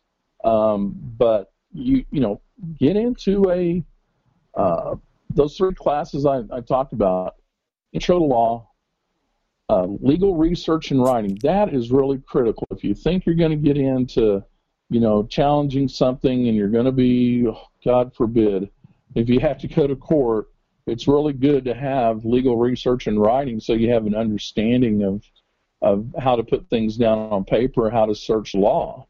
And and if you do that, if you get legal research and writing, guess what? You get a uh, the the college will give you a account to to Westlaw, and so you can go use that anytime you want. Wow, there you go. Uh, also, there's another resource on how to do legal stuff for pro pro per and pro se people, and that is Nolo Press, N O L O Press. They're affiliated and associated with the University of California at Berkeley, I believe, Mark, if I'm not wrong. And they have correct. fabulous how-to books. And, and when I was in Absolutely. paralegal school, our our book on legal research that you just mentioned was from Nolo Press. Okay, that's where I got the Humpty Dumpty quote on the first page. Oh wow. Okay. Uh, and Hello? interestingly Yeah. enough, first page The of that. thing- yes, ma'am. Is, I'm sorry. Uh, uh, hold on. Let's let's find out about this female. Well, was that as a Gigi there. It is, Roger. Good day. Good day, everyone. Hello. Um, listening along the lines with this conversation about researching, you know, doing all this legal research and going here and going there, I'm wondering uh, why it's not been considered, uh, and if so, I'd like to know uh, why not, that people um, look into uh, using uh, online AI bots there's a lot of people using it for school and for this type of uh, you know um, search for different things. You, it's it's to me it's less cost efficient and time efficient, and uh, you, you get your court cases and it'll even write I'm things not- up for you if you want. I, I, uh, Gigi, I'll tell you one reason I wouldn't use this because I'm I don't know who programmed it. I mean, you Right, go in there and ask them for for founders, and they send you black presidents, black Vikings, uh, black all kinds of stuff that we just learned with Gemini that cost them eight hundred billion in their stock price Monday. That's why I wouldn't do it. If you had a search engine that you could go to that you knew was programmed correctly and that had gone through language learning that was correct, like the one Mike Adams is, is building and about to announce here in another month and make public, that would be fine. But the ones that are out there right now, you don't know who's loaded them with information, do you? Right, Roger. You trust- factual. You want to trust that, And- Gigi? and you- you want to trust that, Gigi? Uh, yes, I would. Um, Okay. Well, this good uh, luck. plat- this platform I um, follow uh, Eon on the YouTube channel. He's been using it for months, and it's true what you're saying. Uh, the programming that that uh, these AIs are, you know, getting, uh, he's correcting them. He's training them when he knows that they're incorrect about an answer that he's uh, uh, requesting. Well, And so I don't have time. um, I don't. uh, I don't have time to do that. One more thing. Um, I understand the concern about how they're programmed, but we're we're not talking about a, what we're talking about is just getting court cases uh, to research like what court Uh, cases. okay, bring, uh, show me three court cases for this, that, or the other. And Uh, Quite it's not a frankly, Gigi, deal. I wouldn't do it. Personally, I wouldn't do it because I don't trust their sorry asses. Okay, is that blunt enough? Well, would it be no different than what's in the libraries? I don't trust AI Yes. with these people running it. Sorry. It's a big difference. There's a big difference. You don't know where Okay. that you don't know where that AI is getting its response or, or whether it's even valid or not. I mean, unless you go research it. Now, I have used AI. I'll give you an example. I needed a very simple power of attorney, just real basic. So I asked uh, ChatGPT to do that. Now, there's no case law involved in it, and I know what I'm looking for. So I, I'm, I'm, you know, I'm not blindly just saying, oh, whatever the AI spits out, it must be good. In my case, I knew what I needed. So I just said, provide me a basic power of attorney. Boom, it did it. And I was kind of shocked because it just took it a couple of seconds. Now I had to read through it. I had to tweak a couple of things for my own, you know, purpose, but Right. it provided me a decent little outline for a very simple power of attorney. You know, things That's like that. That's about. not too bad. But you were talking about case law, I'd be very leery of of using case law unless I went out and looked at it, and made sure it was good and it applied to my situation.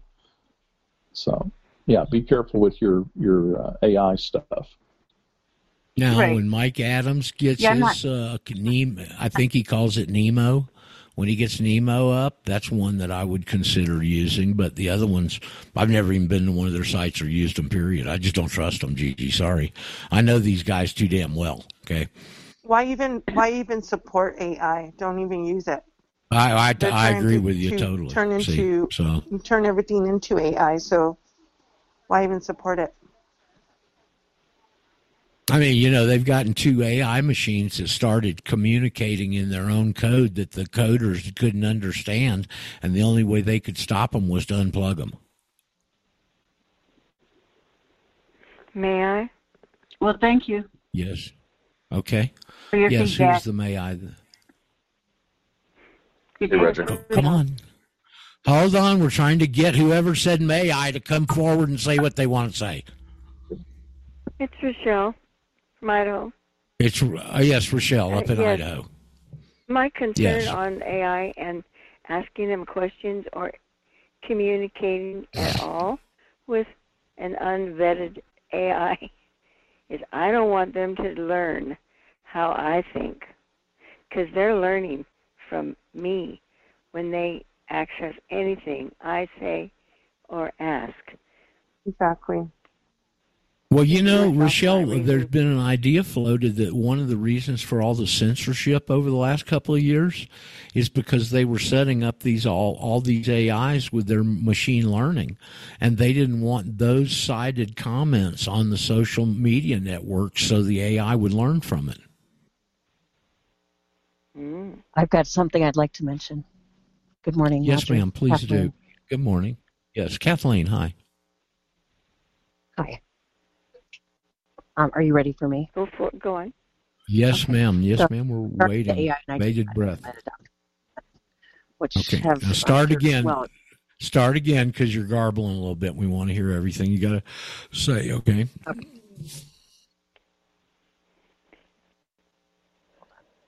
Kathleen. can you hear me better now? Yes, a little bit. Can you better. hear me? Thank you. Okay. Yes.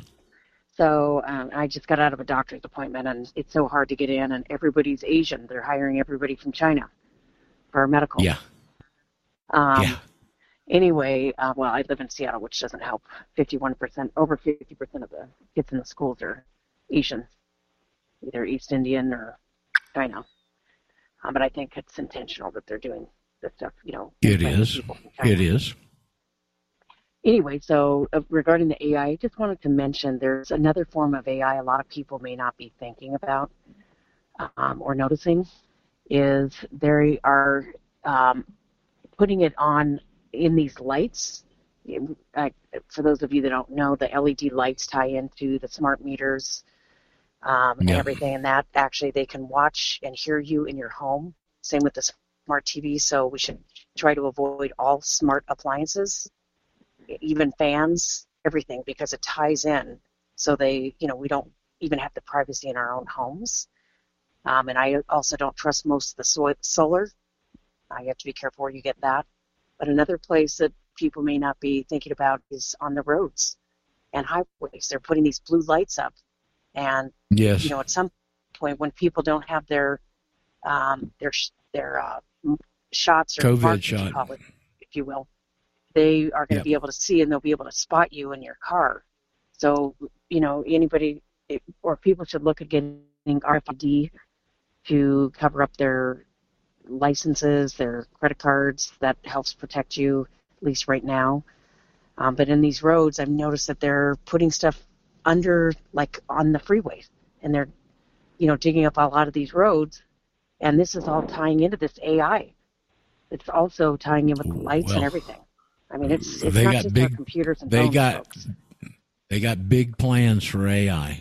And I just as soon stay away from it, except for the good ones. And it, this is like anything else; it can be good for use, used for good or evil. And I, I know I've heard Mike Adams talk extensively about uh, this one he's building, Nemo, which I think they're going to unveil at the end of March. I think that's the timetable for now, and it's all based on positive things and all kinds of good science things and accurate things, and you'll be able to use it that use that as opposed to Gemini and some of the other ones that are well, let's admit it, they're questionable. Roger. Right. Yes, sir. Thank you. Yes, Kathleen. Yes. Is that Samuel? Yeah. Yeah, True Hey, News is at the uh, International Mobile Congress in Barcelona right now, and the the cell phones are going to be like the nervous system for all this new technology, including AI. Yeah. They're going to put uh, locators and stuff in a pair of socks, in the sidewalks, in everything we purchase. Okay. So well, AI let is a genie that is not going to be put back in the bottle because, th- and they're going to need it. I mean, one I, one Japanese um, investor who's trying to promote this because he believes in this and for the future. He's saying the IQ. Uh, he believes that the the singularity IQ of AI is going to be like uh, ten thousand compared to a our max genius, let's say 200, right?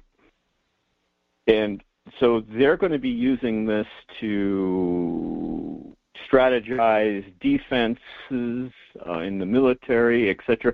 Everybody's worried that AI is going to come up with solutions that they're not going to like, whether it's in science or whether it's in technology or warfare, etc. So this is really going to be a disruption to living a life that's just where we want to be left alone. It's Yeah. going to be tough. Well, nobody said it's going to be easy. comment. Okay, go ahead. I think that's Sherry there. Is that correct? Yes. Um, is it possible that AI isn't as intelligent as they're leading us to believe, and that that the programmers are going to have plausible deniability, um, blaming it on the systems instead of what it is that they are doing?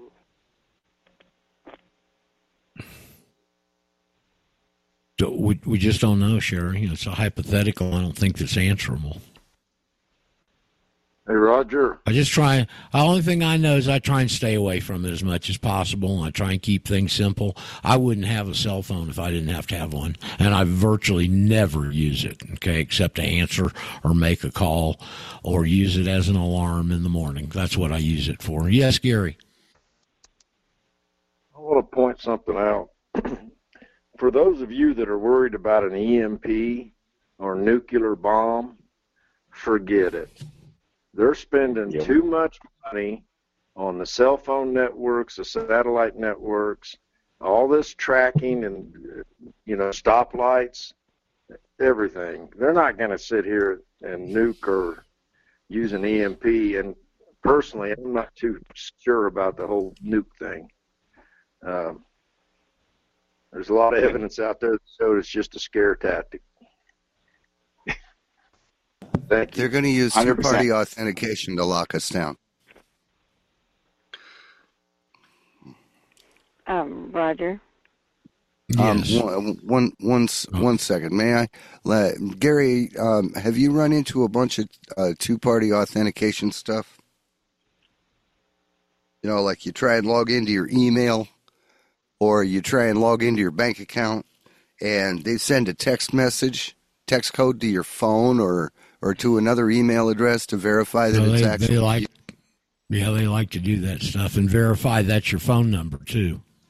Right. Well, okay. Well, what that is, what I believe that is, is when they shut everything down and lock us up, all they have to do is take down the email servers or lock us out of them and shut down the text messaging on cell phones.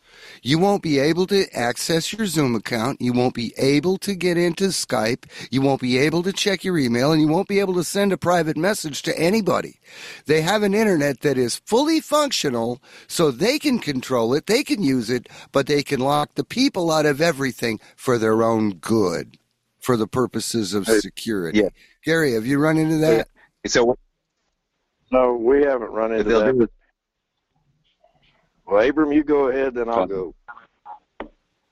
I was going to say they're going to do a cyber attack on the banks or something similar, and then they're going to say, "Oh my gosh, we have these cyber terrorists and we can't find them."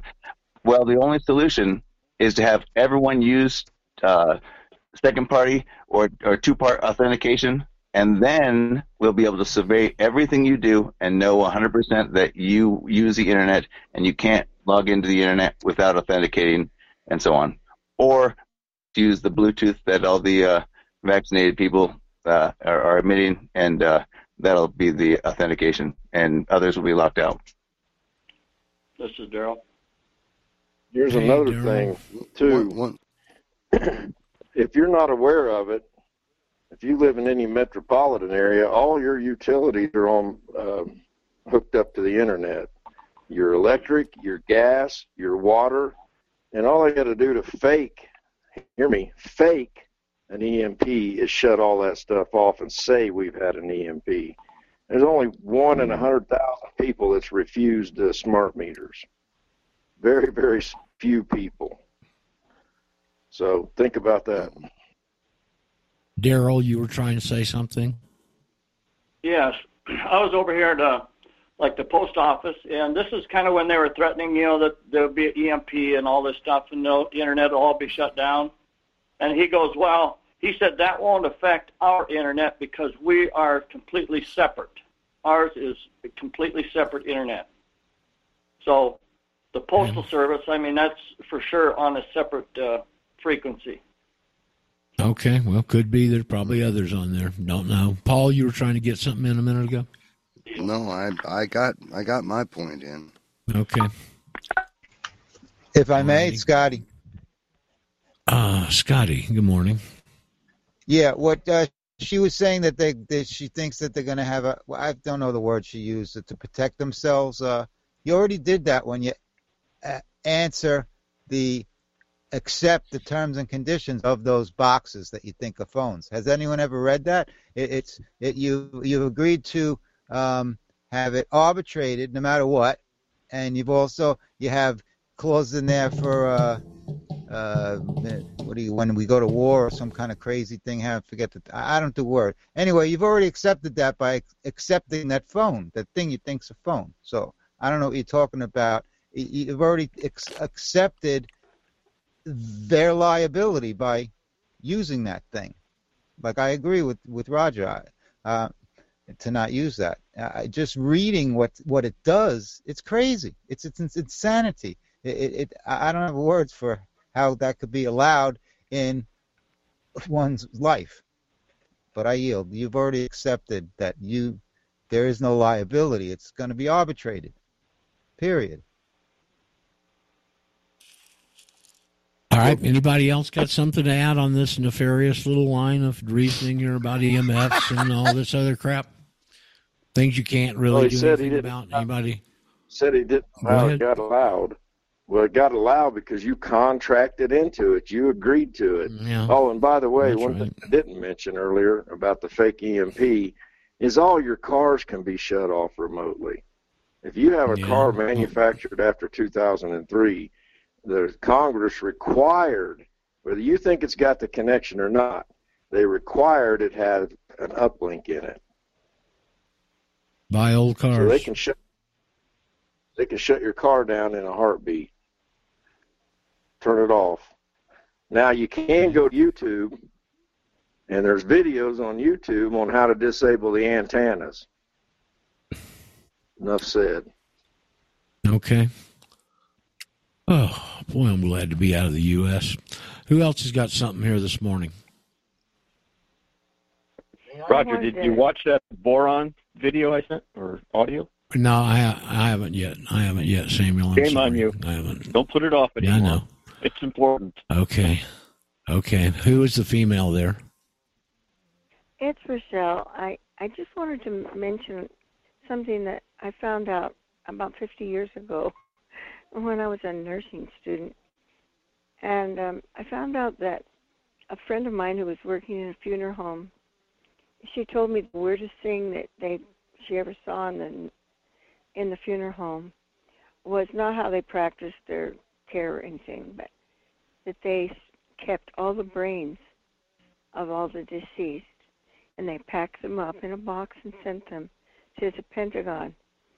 And if any of you have ever come across someone who you thought was maybe not human, and at the first you maybe thought they were human, and there was some quirk in how they spoke or reacted to your uh, language, and all of a sudden they just said like, "Oh, I, oh that is means that's a working dog," for example, when they were responding to you. I've often wondered how many of these hybrids or cyborgs really we might be walking by them more often than we think. At any rate, my remedy is I try as best I can to establish ahead of time, you know, actual face to face contacts with the few people I really trust in my area.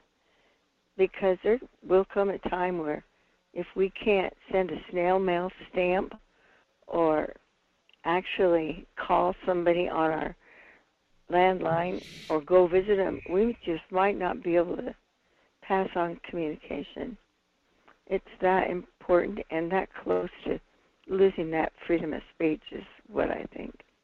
And thank you for the information about the shoes. I have never thought about having RFI in my socks and shoes, but I have often thought that I had better learn to knit my own socks and that I Now- have bought several boots so that I don't run out. And that's all. Go to the Thank you for start everything. frequenting start frequenting thrift stores. Where socks Start generally what? don't end up at thrift stores. Thrift stores. Where people Repeat donate that? clothes and they resell them. I bought my whole wardrobe at thrift stores. You get great bargains. Okay. Why do they put Uh, that are still available? Pardon me?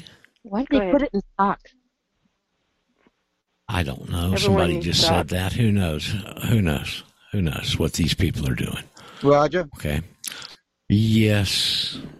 A force majeure event is what I couldn't remember the term. That would cover all of that. The if the AI took over, uh, EMP, fake, all that would be covered in that. It's all in the terms uh, of of uh, that we all accept if you use that stuff.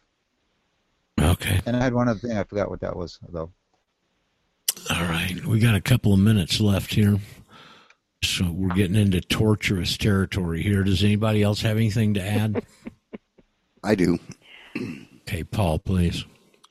Um, saw a recent video that uh, Tennessee uh, legislators were discussing what they would, what legislation they would re- need to require uh, food manufacturers to label foods that have been genetically modified to contain human vaccines.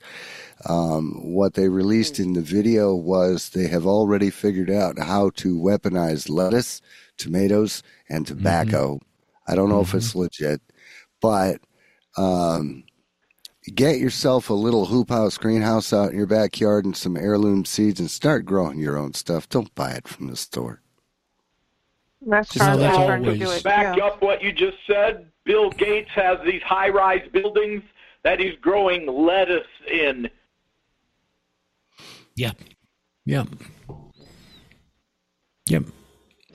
Right. So you got to watch your ass these days forward, folks. You got to watch everything you do, what you put in your mouth, all that stuff. You're just going to have to be conscious of it. Eating out Yeah, is not going to be safe either, Roger. Do what, Marka? Eating out at restaurants. Uh, everything's yeah, probably not. Changing. How Yeah, is it there in Ecuador, Roger? Hoop. Pardon, what, Kathleen?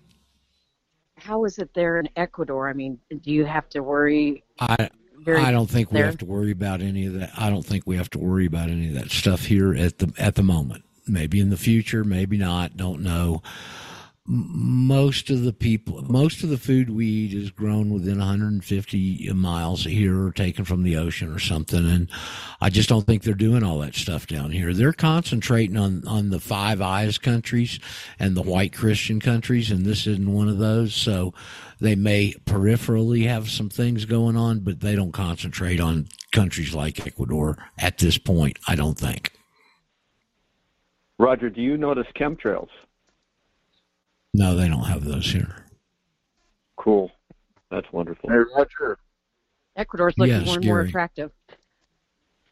Ecuador's a nice place to live, folks. I mean, it's just a nice place to live. All the expats here feel the same, and uh, it's just a, it's got a, a lot of very desirable aspects here. Yeah, who was Samuel? Was that you? That was Gary. Hey, uh, Yes, sir. for the Christians on here, you need to pray before you eat over everything and ask God to bless it to you. Good, good, good idea. He can change it immediately if he wants to.